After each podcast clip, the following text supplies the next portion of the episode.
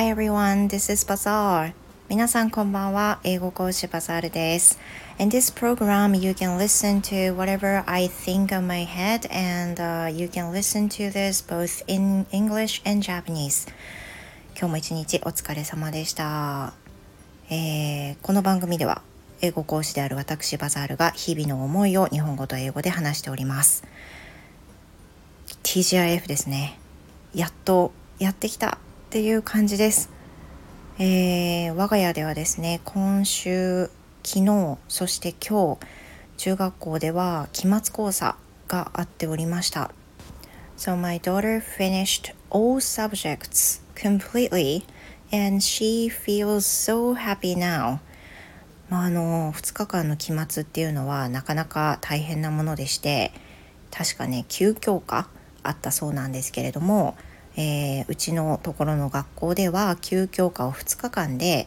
テストをするっていう風なものだったんですね。で、Some of you might know how she's staying, how she's spending her times on weekdays. She often gets tired before taking a bath and doing some homework. Sometimes, I mean, often she often falls asleep before them. So we what we have to do is always we wake up earlier than usual and uh, she takes a bath and do her homework and then she goes to bed. But then again there was an exam, so we needed to wake up much earlier. Then also we needed to prepare for the tests. This time I think she did quite a good job. 今回その普段の生活だけでもね本当にしんどく感じてしまってお風呂に入ったり宿題をする前に寝落ちしていたそんな日が多かった娘の日々だったんですけれども夏休みが終わってそしてすぐこのように期末考査が始まって、えー、なんかテスト勉強とかできるようなそんな場合じゃないんだろうなっていうふうに思ってたんですけど振り返ってみると今回本当に本当によく娘氏は頑張ったと思います。まあ、どんな風に頑張ったかっていうとその夫もねあの協力しながら娘が勉強できるようにっていう風な感じでいろんなヘルプを出してくれたなと思うんですけど例えばそのまあどの時間に何をしようとかこの時間までにこれをしようってなかなか計画を決めて勉強をするところまでには至な至らないところがきっとあると思うんですけれどもそれを、まあ、夫が何時までじゃあこれをやってみようかとか何時までやるって聞いてみたりとかじゃあちょっと休憩してここまで頑張ってみようかとかそういう声かけを今回してくれていたんですね。で娘もそれに合わせてやる気になっていてまあこの2日間はね本当にあの寝落ちすることなく夜寝る前までテスト勉強してで早めに起きてまあ、お風呂入るのは変わんないんですけどお風呂入ってそして勉強する時間をしっかり確保できるような感じで過ごしてそして学校行ってテストを受けるというふうな2日間でした。So after finishing everything, now she safely went home. I was glad. Then she said the second day of the test were going well. まあその2日目の方がねうまくいったんじゃないかというふうに言っていました。And this time too, um, I helped her do preparing the English test. And what she said was she didn't feel that she's going to uh, get more than she used to get before.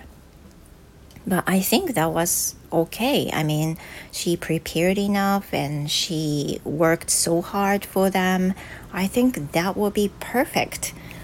まあね、その前回の交差より良くはならないと思うというふうに感想を述べてたんですけど私はそれでも全然いいと思ったんですよね。っていうのはだって本当に一生懸命頑張っていたしもうなんか私なんて無理無理みたいな感じで諦めてたところもなかったしでやる気に満ちていた、まあ、その目標に合わせて動いていた。っていうのが私の目から見るともう点数なんてむしろいいんじゃないかって思えるような感じでした。しかもなんか頑張ってる姿を見るっていうのはすごくこちらもなんか心地が良くてうん頑張ってほしいなとかとりあえず体調崩さないで2日乗り切れたらいいなっていう風な思いだったんですよね Then while she was studying for the test once she said she was going to eat as many donuts as she wants. I think uh, that was a good idea, and we're going to go there this weekend. Should be fun.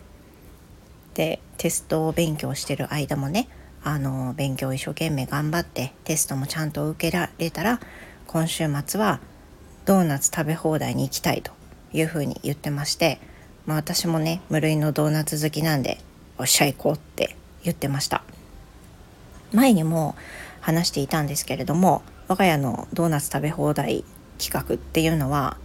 食べ放題のところで食べるっていうんじゃなくて好きなだけ食べたいだけドーナツを買うっていう風な、まあ、そういうことなんですけどとりあえず、